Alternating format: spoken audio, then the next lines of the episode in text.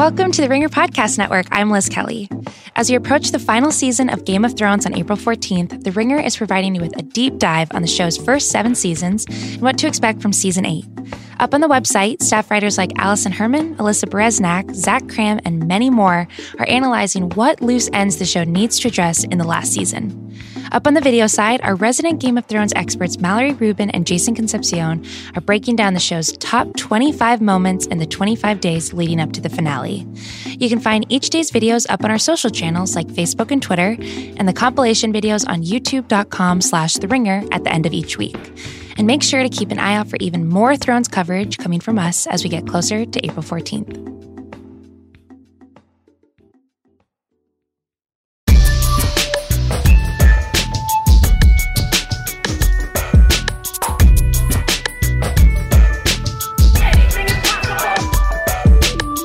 Welcome to the Ringer NBA show. I'm Chris Vernon, and joining me as he does every Tuesday from theringer.com is Kevin O'Connor, aka Kevin Obama, aka Kevin O'Conflict, aka Kevin O'Camera, aka Kevin O'Candyland, aka Kevin O'Concert. Kevin! Chris, what's going on? How are you doing today?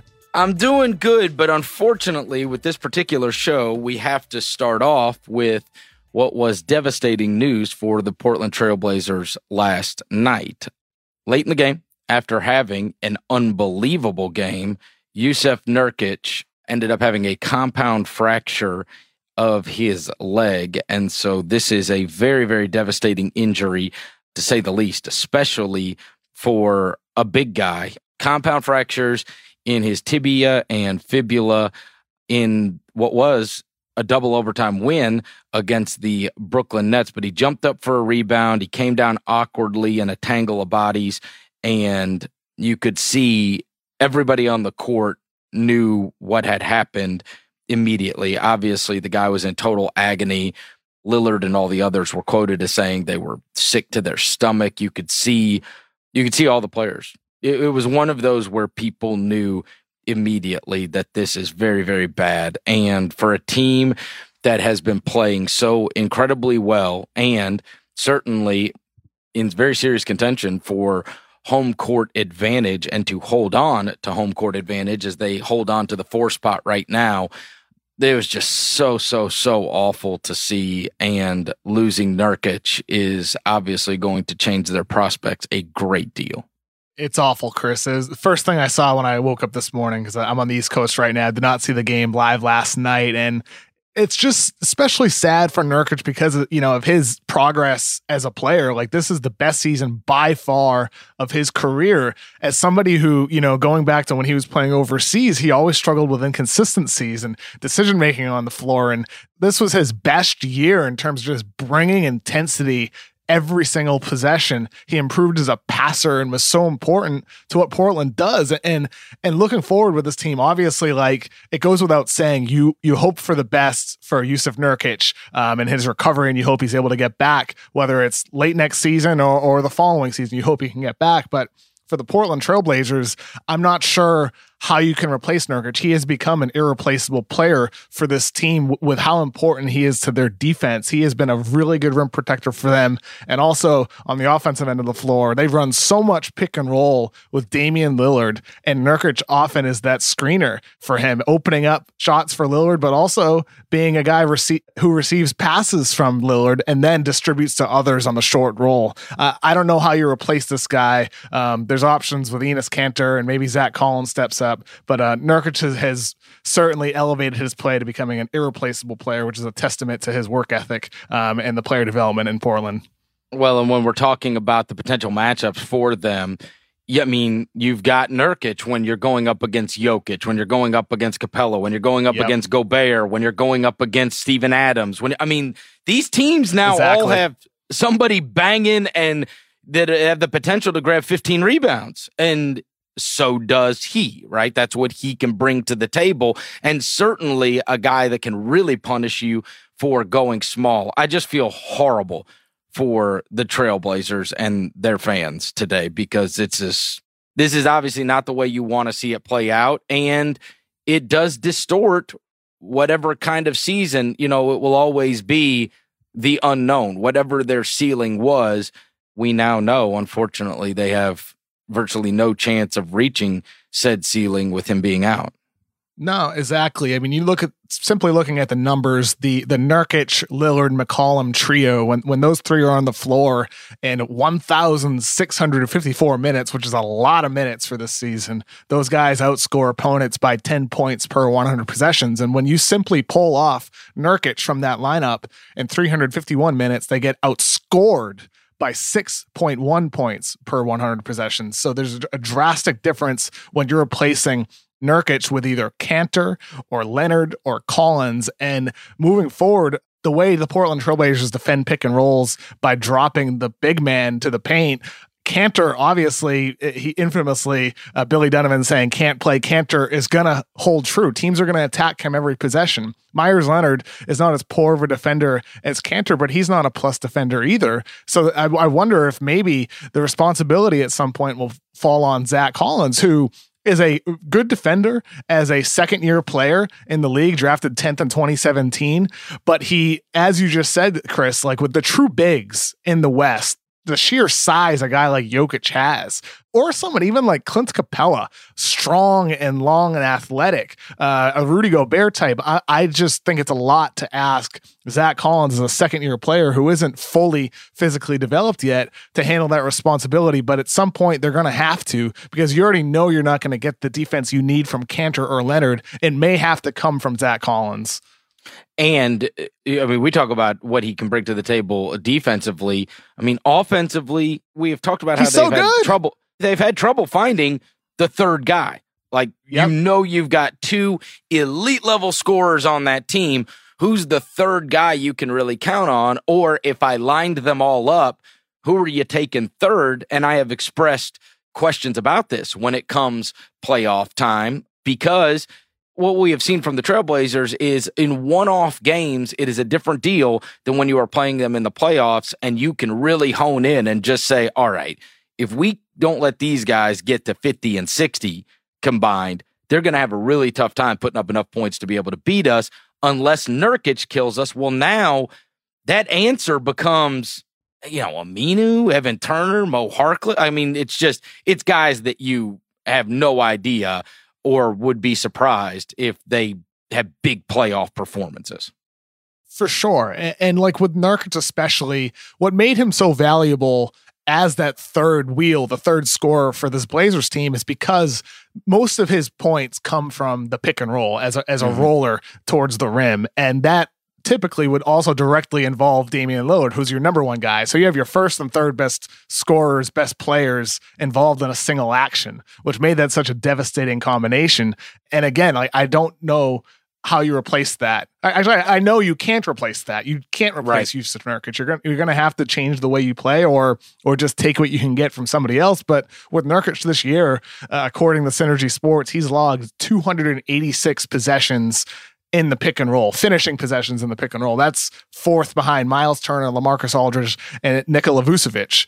Fourth most in the league. That that's a lot to replace, and they've run far more ball screens than that. Of course, I, I believe there's a stat somewhere out there that's been floated around that that they've run more ball screens than any other combination in the, in the league. Nurkic and Damian Lillard, that is. And by the way, Chris, CJ McCollum also has not been that good this season either. So he's somebody who, if you're looking for production to to help replace Nurkic on the offensive end of the floor or help overcome the defense you're going to lose with more offense, McCollum is somebody who's going to have to elevate his play to a level that we saw from him two years ago during the 16 17 season, which was his best overall. Uh, this year has not been nearly as efficient as he was that year in terms of his volume. Uh, he, he needs to elevate his play to an even higher level. Where's Capela on that list? I know by virtue of missing so many games that he would have to be farther down, but uh, that would have been off the top of my head. I would have said this whole finishing pick and rolls. When I think of that, I obviously go to him. And honestly, the second guy I thought of when you said that and you were reeling off the names, I would have been wrong on probably all of those. I would have said Capela and I would have probably said Montrezl Harrell yeah, that's total possessions for what it's worth. Right. Um, in terms of who's you, you want to know who's first on the list in terms of possessions per game? Yeah. Take a guess. Who's first in possessions per game? I would have said Capela. It was a player who was traded mid-season. Oh my goodness, it's Marc Gasol. Marc Gasol was first with 5.1 per game. Wow. With the Grizzlies, not post trade. Post trade, it's actually quite interesting. Post trade, Marc Gasol would, would not be very high on the list at all. In hmm. fact, Marc Gasol with the Grizzlies logged a total of 269 possessions as the pick and roll screen are either popping or rolling to the rim. With the Raptors, it's only been 34, and that's in 18 games, not many at all. So his his style of play has drastically changed in Toronto. Wow. Are Capela and Harrell on that list? Is that one of those things that yeah, your eyes they're high up, yeah, in terms of okay, possessions okay. per game. Yes. Yeah. I got you. All right. Speaking of 18 games, how about this for a segue? So last night I saw Oklahoma City in person and they came to Memphis and they lost to a team that I mean uh, the Grizzlies had like nobody. They, they there's no, no Mike, Mike, no Mike Conley didn't play. Uh, Joakim Noah didn't play. Obviously, no Kyle Anderson, no C.J. Miles, no Avery Bradley. Like seriously, eight of their top nine rotation guys were not in this game last night, and they beat Oklahoma City, who now, as I mentioned, 18 games, they are six and 12 in their last 18 games. Kev. And that's not a small sample size. That's teetering towards a fourth of the season when you're talking about six and 12. Um, yeah. you, you can say with some of these teams, especially that have some veterans on them, that you just kind of coast and these are the dog days. And so you're seeing some very strange outcomes night in, night out. Like last night, we saw the Magic just demolish the Philadelphia 76ers. I mean, there's some strange stuff that is happening on the scoreboard every night, but this is not a one off. This is now 18 games that they have logged 6 and 12 and I thought they were a mess. And the other thing is one of the benefits of getting to see a team in person that you can't necessarily pick up on television is how they interact with each other. And I have seen teams that have come through this year, and whether it was the Nuggets or whether it was the Pacers or whether it was Brooklyn, there, there are teams that stand out to me. The Bucks certainly that they just appear to have very good chemistry on that team, enjoy playing with each other. It feels like they're always talking, communicating, uh, dapping each other up, giving high fives and whatnot. This Oklahoma City team last night, I mean, it looked like five guys playing their own sport. And obviously, Westbrook has not been the same guy at all. And when he's not making hard shots, and he's not making hard shots, it becomes a, a massive negative for them. But just beyond that, it just felt, I don't know, there was just something really off. And I didn't necessarily feel that way when I've seen them earlier in the season and I don't know what happened with them, but and and maybe it's just they'll flip the switch when it comes playoff time, but I'm I certainly think it's disconcerting to see them and just watching them interact with each other. There was so little communication and appeared to be so little chemistry with that team. And I mean, they have no business losing like they did last night in the manner that they did. I mean, Tyler Dorsey was not playing for the Hawks and started at point guard last night and had big numbers. I mean, I don't, I don't know, man. The the Oak City looked like a mess, Kev.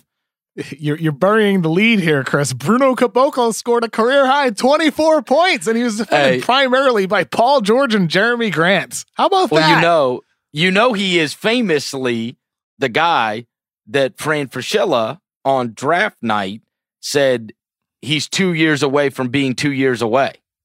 And yeah. And what a, what a great so, line, by the way. I right know. away, that line was a hit. it's and so now everybody's like, "Hey, it's four years or what?" You know, right? It's been, it's, it's been a while, but here it is, yeah. right? But yeah, it was a career high for him. But I mean, obviously, the story is is Oklahoma City, and like you see a night like last night, and it's not just last night; it's six and twelve. This is a team that I thought could give the Warriors possibly the biggest problems and I just do not feel that way. I know you have recounted George has not been the same player since he has come back from the shoulder injury. I will tell you that I was I was at the arena early yesterday and he was laying on a table in the hallway and they were working on his shoulder for a long time. So I mean it yeah. takes a lot of prep. Something's up. Yeah, it takes a lot of prep for him to even get out there. Yeah, there was one play in the third quarter in last night's game where Caboclo attacked a closeout, which is how he scored most of his points last night. It's not like he was isolating like uh, Right. the Brazilian Kevin Durant, as he was also called. He was attacking a lot of closeouts. But anyway, on attacking this closeout, he went past Paul George, and George has had a couple moments over the past couple weeks where he just stops on the play, and he looked like he was in serious pain. He didn't grab his shoulder or anything like that. He he he might have you know gotten hit in the stomach or something, but still he he clenched and was in pain. And I do wonder if that's still related to the shoulder injury. But something's clearly up with him. He has not produced the same on the offensive end of the floor. His shooting numbers are down across the board, um, and defensively he has not been quite the the defensive player of the year candidate, the guy who possibly might have won it pre-injury. And as you said, Chris, this entire team has just been not the same. Do you do you get the sense watching them live? You mentioned the chemistry watching them on the bench and everything and on the court. Does it feel like to you that they're more coasting or is there just something deeper that's wrong with this team right now?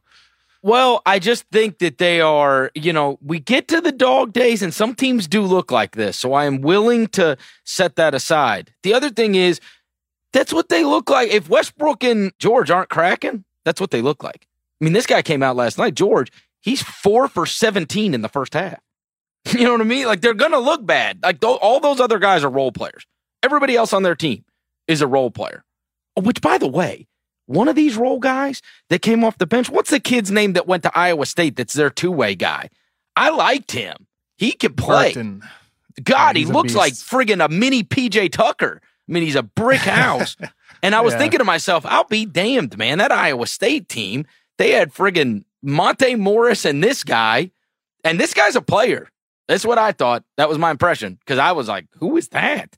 And I was like, Iowa State. Jeez. I had to go back and look at that Iowa State roster from a couple of years ago. Their backcourt was Monte Morris and this dude. I mean, it feels like we're mentioning Iowa State all too much for guys that were either second rounds or undrafted, right? Over the course of the last couple of years. They've had some good ones come through the league in, in uh, recent years. good players. It's a good run for them. And then Talen Horton Tucker may be coming either this coming draft or the draft after that. Nader is a backup on the on the Thunder as well. Hand, handful of guys. Here, here's what I'm saying.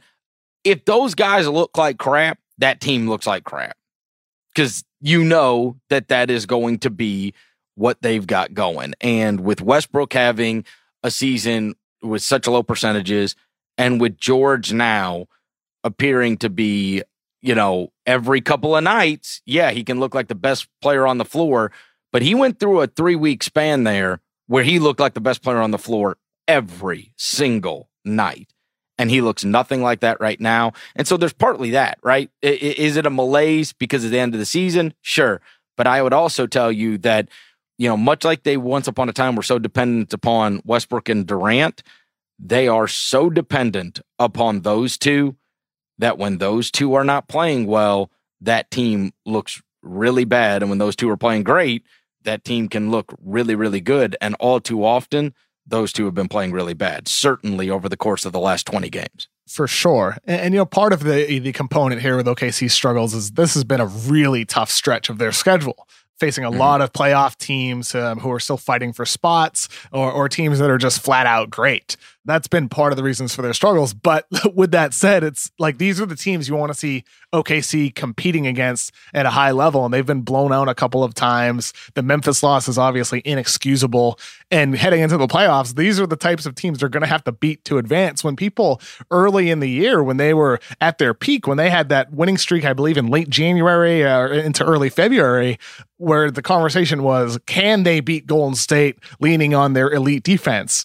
Right now, the question is looking like a very clear no. Um, and they may not even be able to beat other top teams in the West, like the Nuggets and the Rockets. And, you know, unfortunately with the Blazers with Nurkic, but they, it would have been a question if they could have even have beaten them too. Um, Yeah. It's going to be tough for OKC, especially if they land in that eight seed and face Golden State. It's going to be an early exit for them. Disappointing. And it's a tough sell on their defense when I just watched players nine through 17 on the roster throw over a 100 on them. I mean, Yeah, it's like you just watched like the 400th best basketball player in the world drop two guys drop 20 plus points. Yeah. It's crazy. Uh, oh, by the way, like Tyler Dorsey can yep. get buckets. Like I, am I'm, I'm oh, yeah. happy to see him get an opportunity. I'm just saying. I just want to throw that out there. Tyler Dorsey is a bucket getter. It's been a slow start for him in the NBA, but that dude at Oregon in college, he could get buckets, and and I wouldn't rule him out becoming a player. He's a spark plug. Oh yeah, listen, he. I don't know if he's ever like a rotation guy, but if he's your 12th guy, you're doing good. You know what I mean? If he's your 12th yep. or 13th guy on your roster. He's certainly an NBA player. Um, well, by virtue of Oklahoma City losing last night, as you mentioned, they are now currently in the eighth seed. There's only a game separating five through eight in the Western Conference. And the good news for Portland last night is while they are devastated with the Nurkic injury, that win was huge for them because it is a two and a half game lead on the Jazz. And with only nine games left, they may be able to hold on to at least getting to host a playoff series and keeping that home court advantage. Um, Jazz, Clippers, Spurs, Thunder, though, you know, we've got a very interesting thing going on here, Kev, because at the end of the season, you could have theoretically both the Warriors jockeying, uh, you know, to figure out, hey, well, we just as soon play whoever, and the Nuggets because the Warriors are trying to hold on to that number one seed for dear life, and they're only a half game up on the Nuggets. But maybe you know, as we get to the very end of the season, they they may jockey. They may look and say, "Wow, well, hell, the the Spurs are at eight, or, Oklahoma City's at eight, so we'd rather play." You know, the Clippers or whoever is sitting at seven than have to play Oklahoma City in the first round. So we'll just drop this game. But it it's all so close. I think it's going to be hard to be able to jockey. It's almost like these teams are just going to have to play it out and whatever, however it falls, it falls, right? Yeah, I think so. The, question for these teams really is going to be about is it worth resting these guys and meaning sacrificing a potential spot, or do you just play the season out? And, like for Golden State, the question is do you rest people for the playoffs or do everything you can to hold on to that one seed? Obviously, for them, they still have one more game against Denver on April 2nd. Uh, that's a national TV game. That game could be, be the determining factor between Denver and Golden State getting that one seed. What would you do, Chris? If you're if you're a GM, like what would you be pushing for at this point? Just trying to win games out, or are you resting for the playoffs right now? It depends on how I feel about Milwaukee, honestly.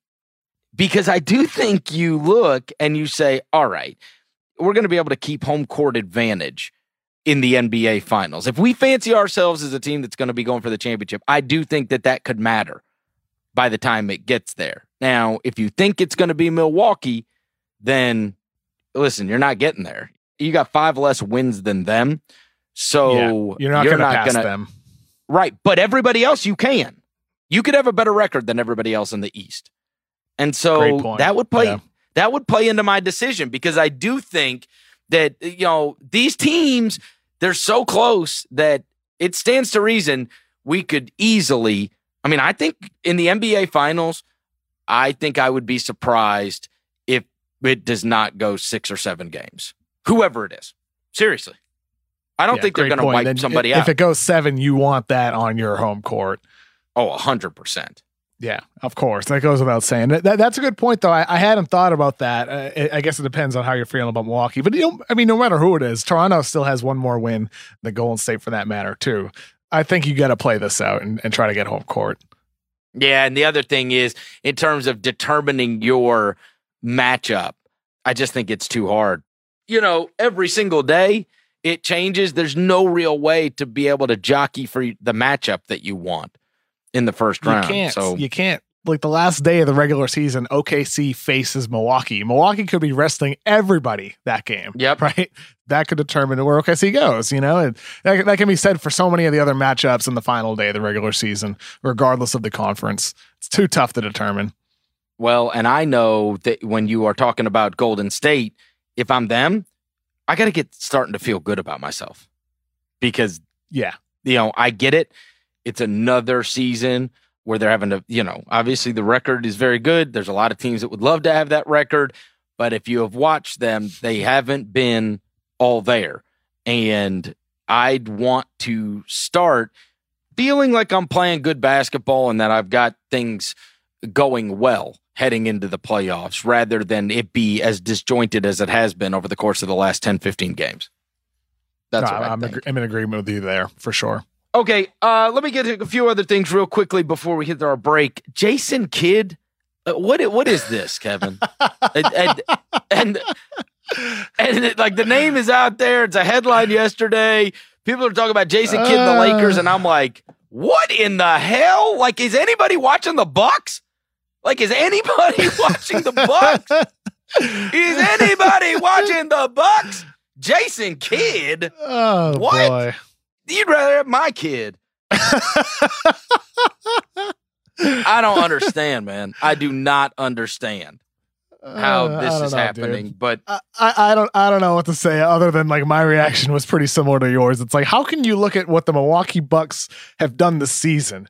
Obviously, they had important personnel changing. Adding Brook Lopez, he has been one of the more important additions of this last summer, right? Adding Brook Lopez has changed everything for that team. Ersan Ilyasova for them as well. Never mind the player development from someone like Malcolm Brogdon continuing to get better. That's all important.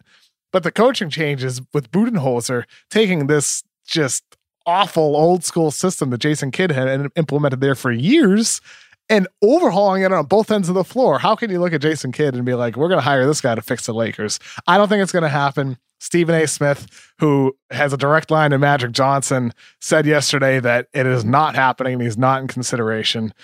I would tend to buy that, but I'm sure Jason Kidd will receive some consideration somewhere, whether it's in the college basketball world or somewhere else in the NBA future. Because just because you failed the first time, it doesn't mean you couldn't have learned something from that going into your second head coaching gig. He was an incredibly smart player and he can be a good coach. But if you're the Lakers, he would not be the guy I would hire considering your situation. You're going to have to find somebody else. yeah, my uh, my first reaction was, is he a Klutch client? Yeah. Why is this even happening? Is he about to be on LeBron's HBO show like next week or something? Like I don't, I don't understand what's Yeah. happening here. But whatever. Hopefully that will uh, blow over. I mean, if I'm Luke Walton, I'm like, oh, for God's sakes, really? Like like this. I'm fine. If you're gonna fire me, fire me. But don't do this. I mean, that is It's come on. It's interesting. Jason Kidd was on the jump yesterday, too. Oh, he was. Yeah, he was. I missed it. I missed yesterday. I guess getting his name back out there. With Rachel Nichols, Brian Windhorst, and, and Scottie Pippen He was back in the mix, huh? So he's getting his name. back back in the Uh, mix, do, doing some media while looking for gigs. It's uh, I hope he gets an opportunity. Jason, Jason Kidd was a great player. Jason Kidd should be a great coach, by the way, right? Like he should be a Yep. great coach. I, I hope he Yes. I hope he gets an opportunity and has success with it. Whether even if it's going to college and then someday getting an NBA coaching gig, I, I want to see Jason Kidd be a good coach. But uh, right now, um, not looking good after that Bucks gig and the Nets gig Yeah. for that matter too. Uh, you know what? Listen, I do not want to get people out there. You know, inevitably every week we do a show and they say, I'll get somebody on Twitter say, How could you not mention blank? Right. So here's me Hmm. saying, Big congratulations to Devin Booker for scoring over 50 points in a 33 point loss. Very impressive. Oh, that was wonderful. It is the perfect Devin Booker game 59 points in a 33 point loss. Congratulations.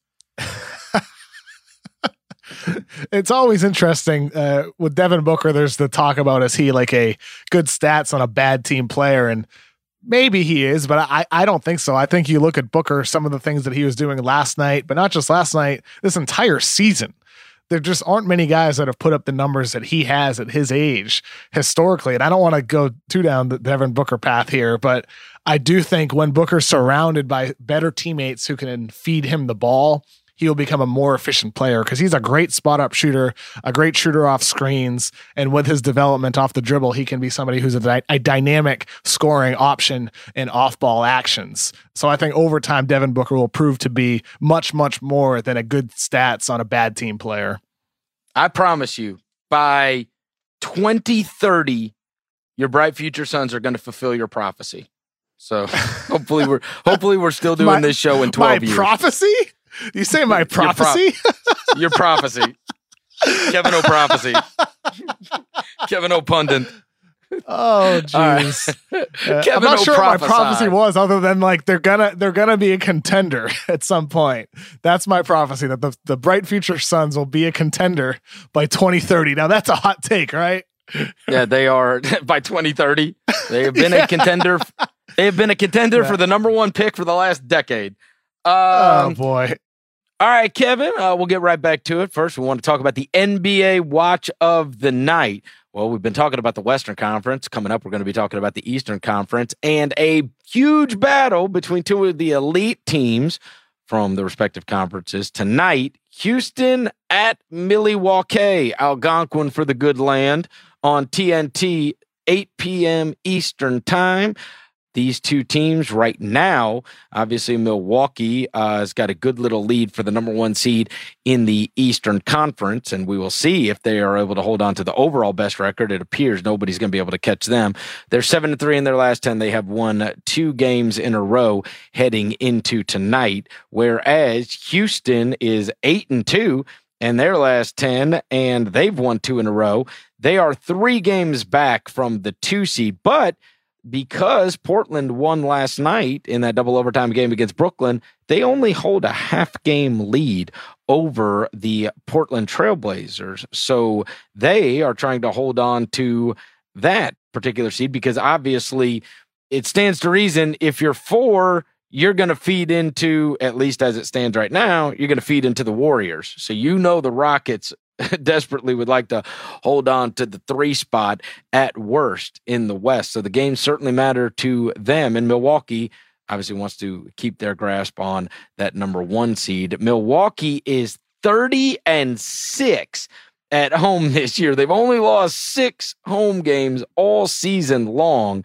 And so James Harden now gets his turn at Milwaukee tonight.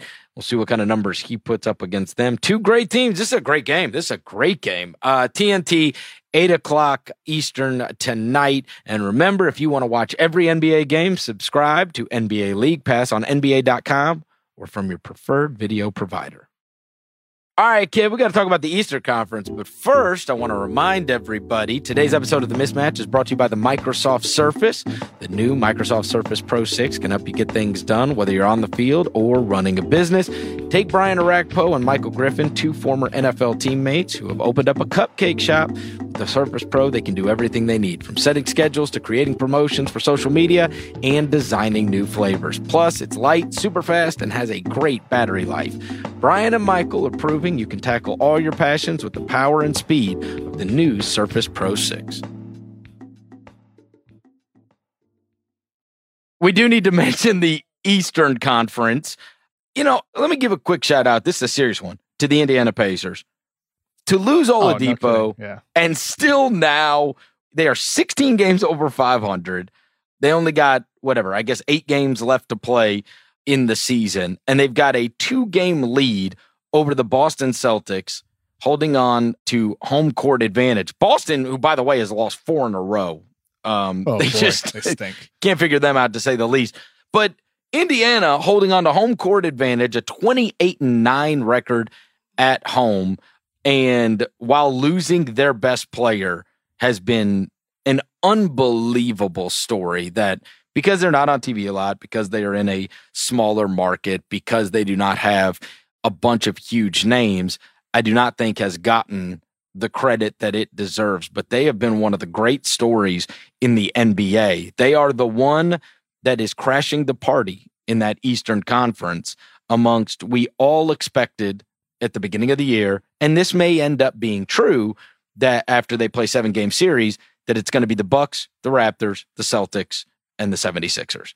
That those are going to be the last four teams in the Eastern Conference. And all year long, Indiana has been busting that up. And so I did want to give them some praise because every day I look at those standings and I'm like, damn, man, that is crazy. They are still a home court advantage team. And I think we all thought it's going to go the wrong way after you lose one of the best shooting guards in the NBA. But they've been very, very good. Very good. A couple weeks ago, or maybe last month, I, I forget when it was exactly, but I got a handful of tweets that are like, "Why, why do you and Chris never discuss the Pacers?" And, and like, I think we discussed them for like only four minutes on the podcast, something like that.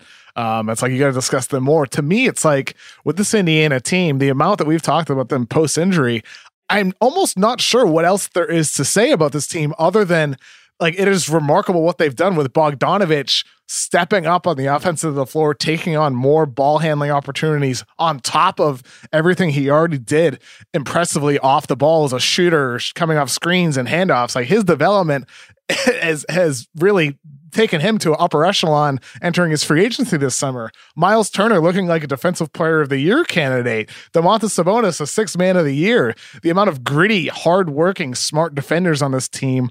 And then the job Nate McMillan has done for this roster as well, whether it's on the court or in the locker room post Victor Oladipo injury with this team, I'm not sure what else there is to say except for like they have like a ton of good players who are elevating their play post Oladipo. It's just impressive and it's fun to watch. And for me at this stage, Chris, more than anything else, I'm just looking forward to seeing how this translates to the playoffs for them, right? Because the Celtics right now are reeling. And if I'm Indiana, I'm looking at this Celtics team that cannot figure themselves out. And I'm looking in the mirror at myself at the Pacers and thinking, we know who we are. We are a gritty defensive team that plays smart offense and has Bogdanovich, who has turned into a really good player. And I'm thinking, I, we can beat the Celtics and get a second round matchup without Victor Oladipo. Indiana has a chance to win around in the playoffs, especially if they get that first round series against the Celtics, or if they even move up past Philadelphia. They're only two games back from them as well. Indiana could win around in the playoffs, and I'm just looking forward to seeing how this team performs on a bigger stage at this point because we already know who they are in the regular season. They are a really good team with or without Victor Oladipo. I just want to see how it translates at the at the next stage. And I also want to thank uh, Bogdanovich for his part in helping me learn about cultures when I found out, and I guess this was last year, that the Bogdanoviches were not related, I was like, what in the hell? I was always, I, I, just, I just figured, right? I was like, what are you going to tell me? The Dragiches aren't related or the Morris twins aren't like, I mean, I just figured like, oh, there's two Bogdanoviches and, you know, I don't know. And then as I understand it, Bogdanovich is an extremely common, common name you know, somebody at one point was like, it'd just be like if there were two Smiths on a team in America. And I was like, really? like, there's that many people named Bogdanovich? But, anyways, yeah. Uh, and by the way, I love the one on Sacramento too. I like both the Bogdanoviches. Uh, yeah, me too. Me too. Yeah. You know, Bogdan Bogdanovich's development as well over in Sacramento has been highly impressive. It's cool to see him hitting game winning shots and clutch shots just like he did overseas. And, and then with Bogdanovich with the Indiana Pacers, man, like the funny thing is with Indiana heading into the summer is Bogdanovich has probably earned himself a lot more money just with his oh, performance over the past two months because he's doing it all on the offensive end of the floor, averaging over 20 points per game since Oladipo went down and doing it with great efficiency as well. That has not slipped for him at all, like it does for other guys who who get more shots and more touches. For Bogdanovich, it, it has not changed one bit. He's doing everything he did well before at the same level, shooting off screens and doing off ball actions, but on the ball, uh, taking on more pick and roll opportunities. He's been very, very productive. And I, I, if I'm a team looking for a like a third tier free agent or second tier free agent in the the Tobias Harris, Khris Middleton class, I'd be looking at Bogdanovich as well for someone who could be expensive, um, but a little bit uh, cost a little bit less than some of those other guys with bigger names and a, and a longer history of success. Speaking of making themselves a lot of money, we mentioned the Celtics. Obviously, the Pistons have been a great story. Brooklyn, Miami, those are the teams right now that are in the playoff race. Right behind them are the Magic, uh, who got a very good win last night. And then, you know, two games back from that eight seed is the Hornets, who have now won three games in a row, including one of the greatest buzzer beaters I've ever seen in my life from Jeremy Lamb. Oh my goodness! Over over, over the, that is the that was the craziest. But they have won three games in a row, obviously trying to get up there. Uh, they're two games back from Miami right now, and they have got nine games left to play in the season. Their star player and the guy that represented them in Charlotte on the All Star team is Kemba Walker, who for a good portion of the season was playing absolutely out of his mind, looked like a guy that could, in fact, possibly make an all NBA team, even. And I know that you've got an article up on the ringer.com where you kind of looked at this end of the Charlotte season. what it means regarding the future of their franchise and uh, obviously, uh, very importantly, Kemba's future and what kind of paycheck he could be getting going into this offseason. Yeah, with Kemba Walker, obviously with the Hornets, you know, making the eight seed is not the greatest accomplishment in the Eastern Conference, but there are so many implications moving forward with whether they make it or not.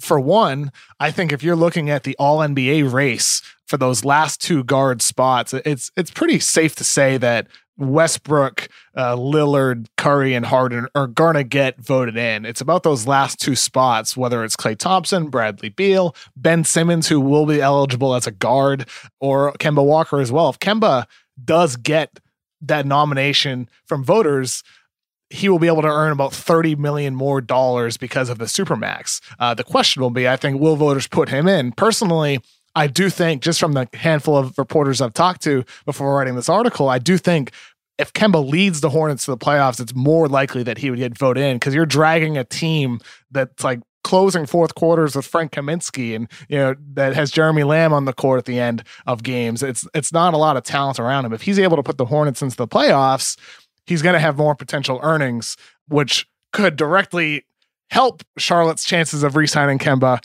but hurt their flexibility moving forward. But also, there's the fact that if they don't make the playoffs, or even if they do, Kemba is somebody who, heading into the summer, he is not a guy like Kawhi Leonard or Kevin Durant or even someone on the trade block like Anthony Davis, who is going to be a singular franchise changing player. But as we saw this past season with LeBron going to the Lakers, one of those guys on a team isn't enough. KD going to the Knicks is not enough he needs Kyrie to go with him or Kemba to go with him.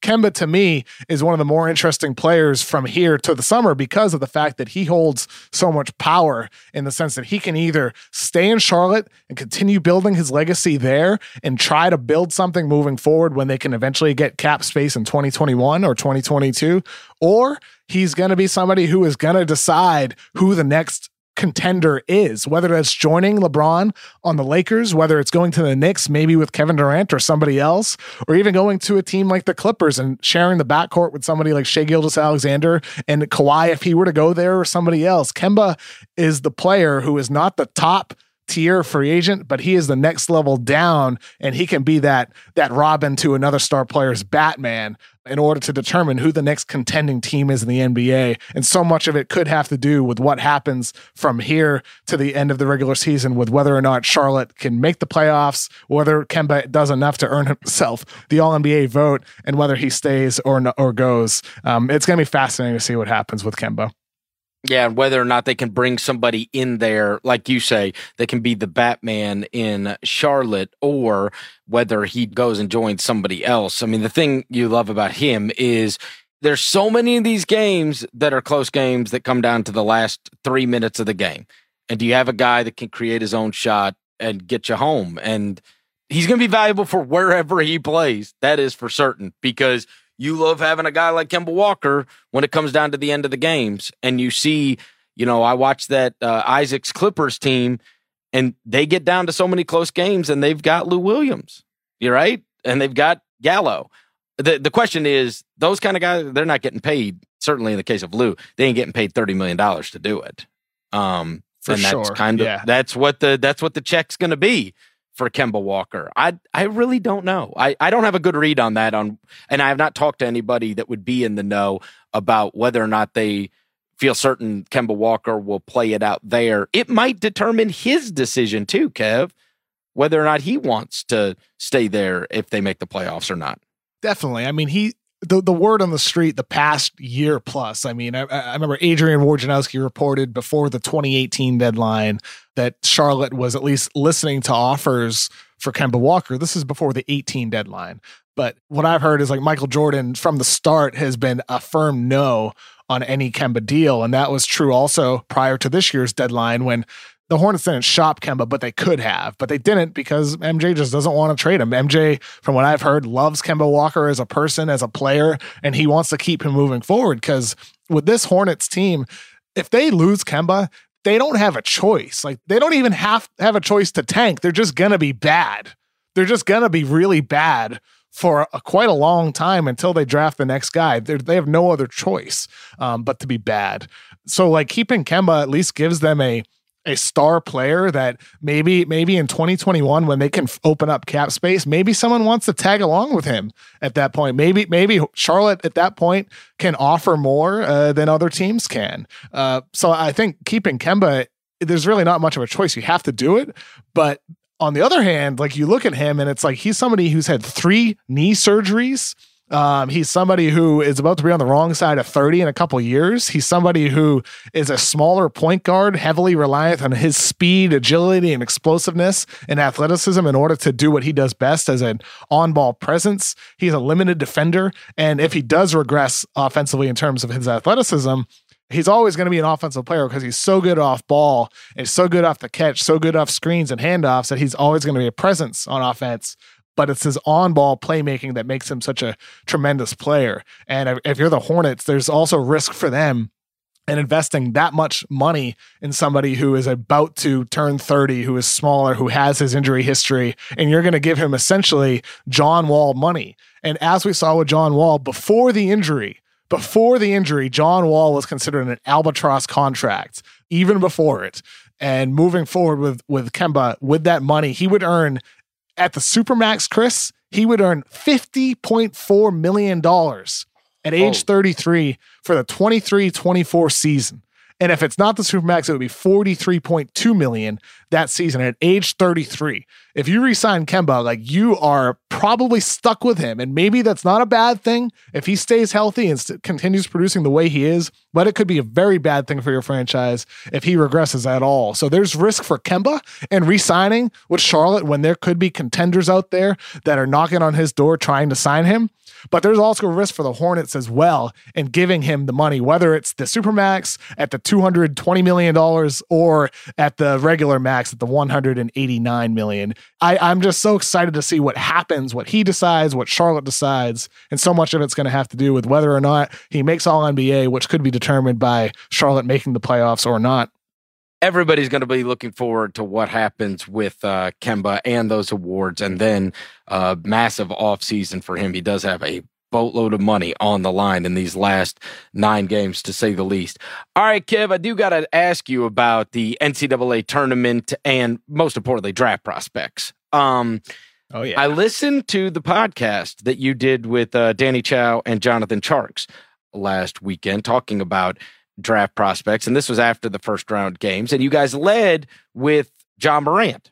And I'm listening to this, and my God, I mean, like for whatever, I don't know, for the first part of that podcast, you guys are picking apart Ja Morant, right? Like he never plays defense, and is he going to be able to shoot? He's going. I'm like, I'm sitting there listening to this, and I'm like, what in the hell, dude? Ja Morant is like, there ain't many sure things in this draft, but you watch that guy for five minutes. And yeah, maybe he doesn't play all that much defense, but I mean, he's got the ball in his hands 40 friggin' minutes a game. He's like the only guy, you know what I mean? This guy, he jumps. I mean, his whole damn neck is above the rim. He's got crazy vision. He's so far better than everybody. I'm like, what the hell are these guys talking about? Ja Morant picking him apart. Like, of all the guys to pick apart, he to me, like you got Zion and you got him. RJ, I will listen to be being picked apart or Reddish or whatever, but I ain't trying to hear no Ja Morant, like and all the problems with him. Ja Morant is friggin' unbelievable. Unbelievable, Kev. Y'all got to chill on that one. Here's the thing every player should be picked apart. Every, every player, whether it's their strengths or weaknesses, everything matters. And with Ja Morant, as you're saying, Chris, he is a tremendous prospect. He's to me the second best prospect in the draft. Um, whenever we start doing our rankings in the draft guide, I'm going to have him ranked second behind Zion Williamson. And like this weekend, he showed off that dynamic ability. Granted, Murray State lost to Florida State.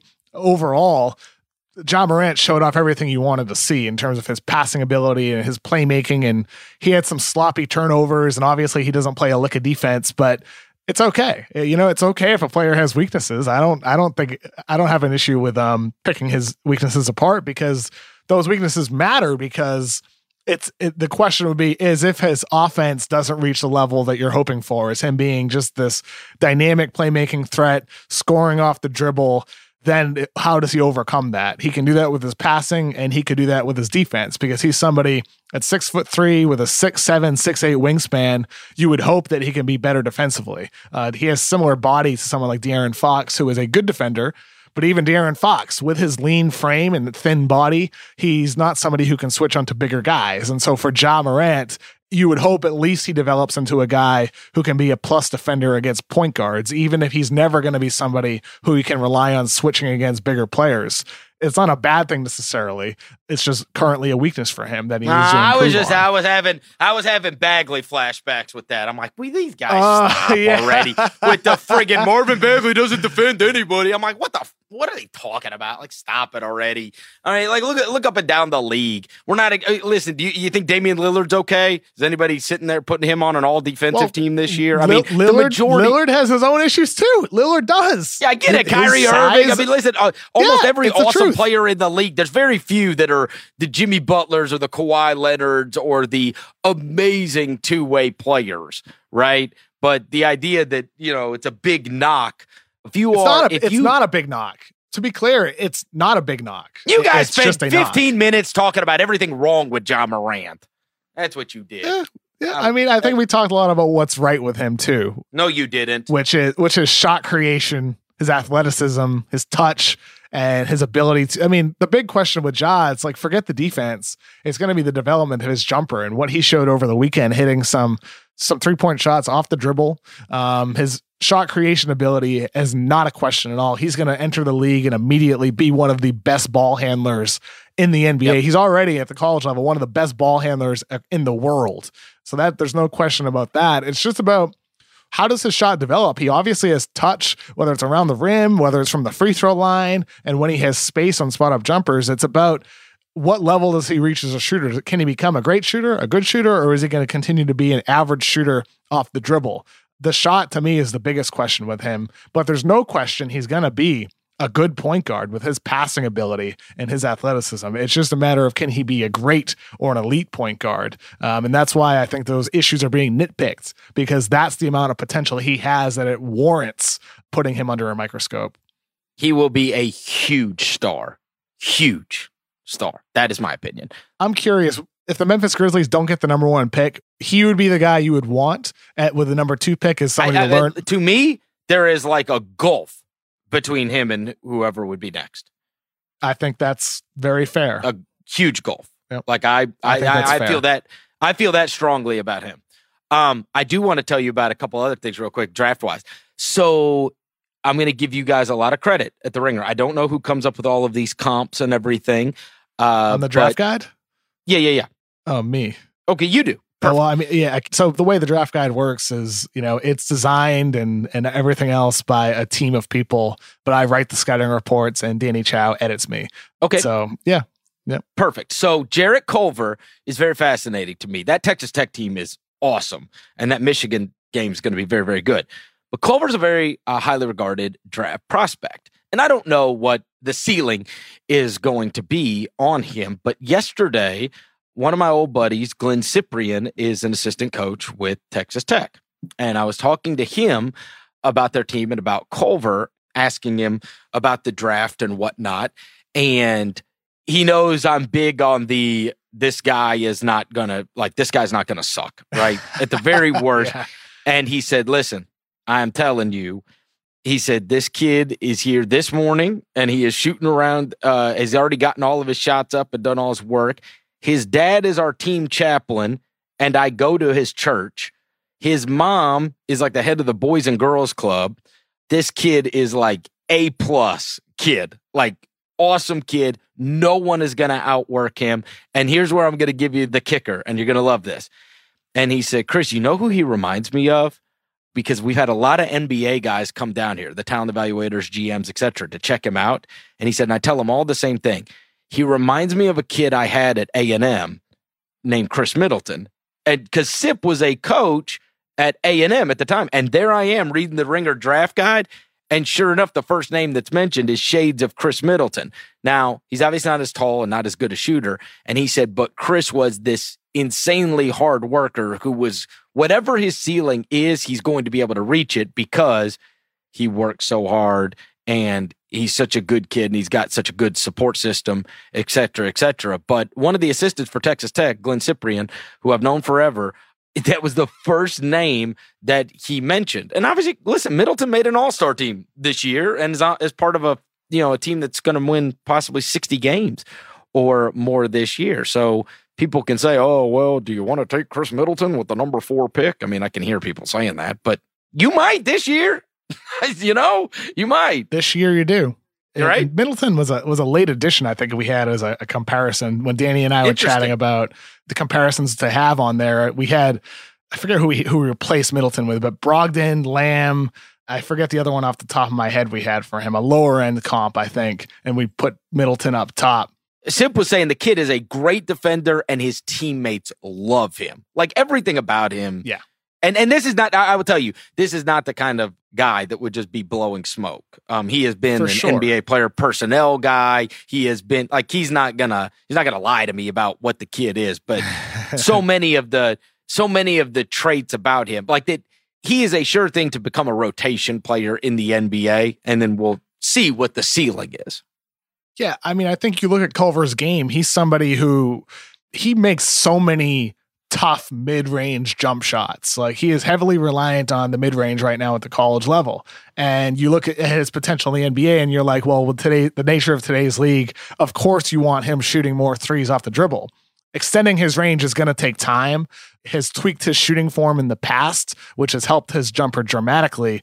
The next step for him is going to be extending his range. But I will say this about him his ability to hit those tough shots is both a good and a bad thing. It's bad in the sense that it's like you would like to see him be able to generate more space um, off the dribble, so he's not taking tough shots. But the fact is, is that he can hit those, and he does hit those, and he's somebody who is at least good enough as a ball handler to create that space. So I think over the course of time, if he's able to successfully extend his range and continue improving as a ball handler, he's easily somebody to me that could fit into that Khris Middleton mold, um, where he's not going to be your number one guy, but he's going to be an insanely valuable second scorer on your team, somebody who can occasionally pop for you for 30 plus points.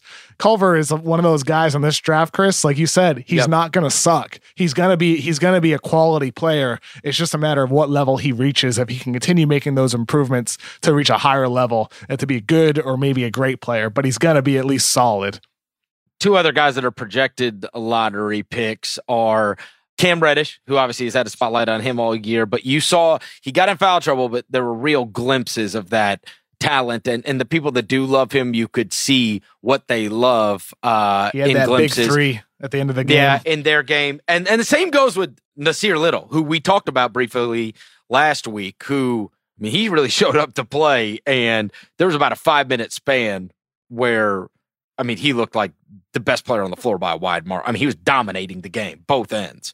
And I was like, okay, I see it now. Like, I see how he was ranked third in the class once upon a time by the recruiting no rankings. I mean, you saw there is about a, if you just clipped out that five minutes and you sent that to anybody and you said, you like him? I mean, you'd be falling all over yourselves. Unfortunately, he's played a lot more than five minutes throughout the year, but there was a five minute span in a very high leverage game where God, dog, he looked amazing. I mean, he really did. Yeah.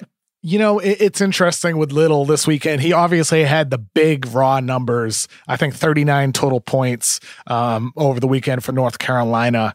And most of those points were scored from like attacking the offensive boards. Uh, they faced zone defenses over the weekend. Um, and he had some transition buckets as well. And with Little, with him, you would like to see more of it in, the half court, better ball handling ability, and that's something that he has not shown all season long. He's been very stiff with the ball in his hands. He's not a good decision maker. It often looks like he doesn't know what he's doing on the court. Um, so those questions persist with him. But I do wonder with UNC, there's not a lot of spacing there. And I do wonder maybe at the NBA level, even if he's not that dynamic on ball presence that maybe you would have hoped for, I do wonder maybe is he somebody who can develop into somebody who is a killer attacking in straight line drives with more NBA spacing. And would we see more of that with him if he were in a different system where bigs were not clogging the lane at UNC? Um, would we view him differently if there were more spacing? But he definitely helped himself over the weekend, but he still needs to show more in the half court with the ball in his hands and continue improving a decision maker and bring it more consistently on the defensive end of the floor. Because with his body, Chris, six six, thick frame, long ass arms, a 7 1 wingspan. He should be a great defender at the college level and definitely should develop into one at the NBA level at some point, but he has not been what you would expect this season on either end. I'll give you one other uh, little tip of something I heard because I started working on a bunch of draft stuff, and there were two different guys independently that I talked to about the Kentucky kids because this is not your vintage Kentucky team. This is not one that is loaded oh, with no, lottery picks. and I, but I think you will find this interesting. I had two different guys tell me that the guy on that team that they think is going to be the one that ends up flying up the boards, and that when he gets into these workouts, that he is going to shoot the ever loving shit out of the ball, and they're all going to love him. Is the Herro kid? I was very surprised mm-hmm. by that, but you know, probably pull a Stauskas, right? Remember when Stauskas like went to these teams and they just said like, dude, we put him on the three point line. He hit like 24 or 25 threes, you know? or even last mean, year, Kevin Huerter was a guy who people oh, talked right. about as a mid second round draft pick. And then, yep. you know, through workouts worked himself up to be the, the 19th pick in the draft by Atlanta. And there was even yep. talk about him maybe even going into the late lottery. Uh, so it's definitely a possibility with his shooting ability, no doubt. Yeah, well, by virtue of all of these good teams winning, I, I love we got a lot of the draft prospects left, and I love the matchups. We'll get to see the Gonzaga kids against some serious athletes at Florida State. Oh, that that's a big one. yeah, all of them. They're all good. These are these are good good setups. I, I am excited to see the Kentucky kids up against uh, you know Houston, who's been very good all year. The Carson Edwards kid who went off in Week One. Now he plays against Tennessee. It sets up well for being able to analyze the draft by watching these incredibly high leverage college basketball games to kind of see who who shows up when it matters most. Uh, so I, while it was not super exciting upset wise, it does set up an amazing talent level, the best we could have, at least uh, for the Sweet 16 teams. Kevin, it is yep. always a pleasure. I always love Tuesdays. Everybody out there, if you dig what you're hearing, go give us a rating and review on iTunes. Five stars, five stars. It really helps. And we will talk to you next week.